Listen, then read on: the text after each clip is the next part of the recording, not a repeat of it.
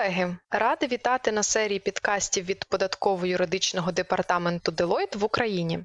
Мене звати Валентина Березкіна. Я менеджер групи по роботі з бізнес-процесами та експерт з впровадження електронного документообігу. Разом із колегою із юридичного відділу Романом Макарчуком розпочинаємо рубрику в рамках серії підкастів Tax and Legal Talks на тему популярні питання щодо впровадження електронного документообігу. Під час коротких дискусій до 15 хвилин ми будемо ділитися нашими спостереженнями, аналізом, досвідом та рекомендаціями на цю тему. Романе, привіт! Привіт, Валя! Привіт, колеги! Так, цієї весни відкладений попит на ЕДО в бізнесу загострився, і одним з питань, яке виникло при переході на ЕДО, стало питання дати електронного документа. Я для себе відмітив, спілкуючись із клієнтами, як юристи і бухгалтери умовно розділились на дві групи. Перші вважають, що слід прив'язуватись додати накладення підпису на документ, а другі, що додати вказаній у самому документі. Спробуємо зараз розібратись. Валя, ти, якщо я правильно розумію, все ж таки за дату документа. Так, все правильно. З точки зору бухгалтерського та податкового обліку, звичайно, я за сутність, а не за форму. І більшість фінансових представників бізнесу, з якими ми спілкувалися останні місяці, теж схиляється до відображення операцій відповідно до дати документа, а не дати підпису. Зрозуміло, і все ж таки я спробую тут зайняти, знаєш, таку позицію консервативного юриста компанії, тому мені потрібні від тебе ще якісь додаткові аргументи. Ну, дивись, тут все дуже просто. Є закон про бухгалтерський облік, є стандарти бухгалтерського обліку. Чому ми маємо щось вигадувати і прив'язуватися до форми? Наприклад, послуги оренди за червень. Слідуючи підходу консервативного юриста компанії, я маю передати тобі ці послуги у липні, коли підпишу документ. Але ж це не так. Ти все правильно кажеш, але в цій історії є одне але. Якщо формально підходити до прочитання закону про ЕДО, то виходить, що первинного документа на момент операції ще не існує. Нема підпису, нема документа. А без документа, як я розумію, операцію відображати не можна. Та й з точки зору вимог до первинних документів також є питання. Тут можна говорити, що відсутність підпису це неналежна ідентифікація особи. Погоджуюсь з тобою. В той же час мені подобається думка податкової інспекції, яка зазначена в індивідуальній податковій консультації від березня 2020 року. В даній ІПК зазначається, що дата підписання документа не являється обов'язковим реквізитом первинного документа. Отже, з'являється два поняття: дата документа і дата підписання документа. А отже, і питання з юридичної точки зору, здається, мають бути відсутніми.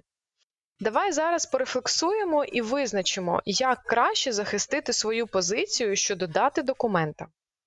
Ну що ж, дійсно, у цьому питанні ми зіштовхуємося з необхідністю мінімізації ризику. Причому немає значення, яку з двох позицій обирає компанія. Що в цьому випадку можна зробити? Є кілька напрямків. По-перше, як ти вже згадала, отримати ІПК. Тут потрібно прокоментувати один момент. Останнім часом я періодично зустрічаюся з думками про те, що з 2021 року ІПК перестануть звільняти від відповідальності. Але я не був би таким категоричним. Так, дійсно, вже звично для нас норму в статті 53 пропонують виключити, але ці положення переносять до статті 112. Другий напрямок для мінімізації ризиків це попрацювати з формулюваннями у договорах і первинних документах. Мені не раз зустрічались випадки, коли сторони прямо в первинному документі включали спеціальне формулювання. Фактично прямо вказували, що накладенням підписів вони підтверджують, що документ був складений, а послуги або товари були передані на дату документа. Ну і третій напрямок зміна внутрішніх політик. Наскільки я розумію, тобі теж зустрічались випадки, коли питання з датою документа відображали, наприклад, в тій же обліковій політиці. Так, зустрічались, адже облікова політика це ті правила, які фіксують фінансові підходи компаній. Тому надзвичайно важливо зафіксувати відповідні зміни в обліковій політиці. Ну, наприклад, включити норму щодо дати відображення в обліку, накладення підпису і печатки чи щось інше. Це допоможе відстояти свою позицію при перевірці, в тому числі в судовому порядку. Я знаю, що в тебе є практика, коли судді приймали до уваги саме облікову політику компанії як перше джерело підходів. Так, такі випадки траплялись і не тільки в суді. Було це і на рівні адміноскарження. Як приклад, у мене застереження в політиці непогано працювали у спорах щодо застосування кредит-нот. Це свого роду одна із зачіпок, які дозволяють побудувати платнику сильну захисну позицію. І ще Валя, я бачив таку рекомендацію Мінфіну самому створити первинний документ для цілей обліку. Що ти скажеш на цей рахунок? Так і є. Є позиція Міністерства фінансів щодо того, що робити в обліку, коли документи відсутні, а господарська операція фактично була здійснена. В даному листі зазначається, що витрати, по яким відсутні документи, відображаються в обліку в періоді відображення відповідних доходів.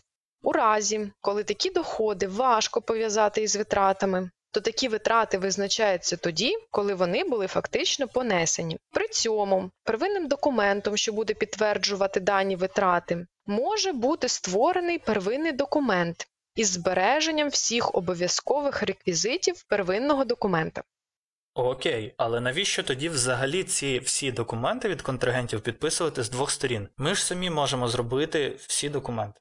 Абсолютно правильне юридичне питання. Відповідь проста: є фінансова звітність, а є звітність податкова. Відповідно до податкового кодексу, всі первинні документи мають бути надані під час перевірки. Зазвичай факт передачі, ну, наприклад, послуг має підтверджуватися двома сторонами. Тому податкова може поставити під сумнів документ, підписаний тільки з однієї сторони. Приймаючи до уваги нашу практику, то зазвичай компанії страхують себе та для цілей податкової звітності такі витрати коригують, тобто збільшують фінансовий результат в періоді виникнення таких витрат та зменшують фінансовий результат в періоді, коли такі первинні документи були підписані з двох сторін. Дякую, Валя. Я зрозумів. Що ж, друзі, давайте на цьому етапі підсумуємо кілька речей. Перше, станом на сьогоднішній день позиція держави не сильно просунулася у порівнянні з початком весни. Маємо певні роз'яснення на рівні Мінфіну і податкової, окремі думки представників Мінцифри. Є певні ініціативи від бізнес-асоціацій, які пропонують удосконалити положення податкового кодексу. Друге, внутрішні документи дозволяють захистити позицію компанії для фінансових цілей, а от із податкової точки зору, скоріше, питання можуть залишитись. І останнє. Незважаючи на те, який саме підхід оберете ви, доцільно зробити кілька кроків для зменшення ризиків. Це доопрацювання внутрішніх політик, застереження в договорах і первинці, а також запит на індивідуальну податкову консультацію. А у нас із Валентиною на сьогодні все. Почуємося з вами на нових Deloitte Talks. Бувайте! До зустрічі!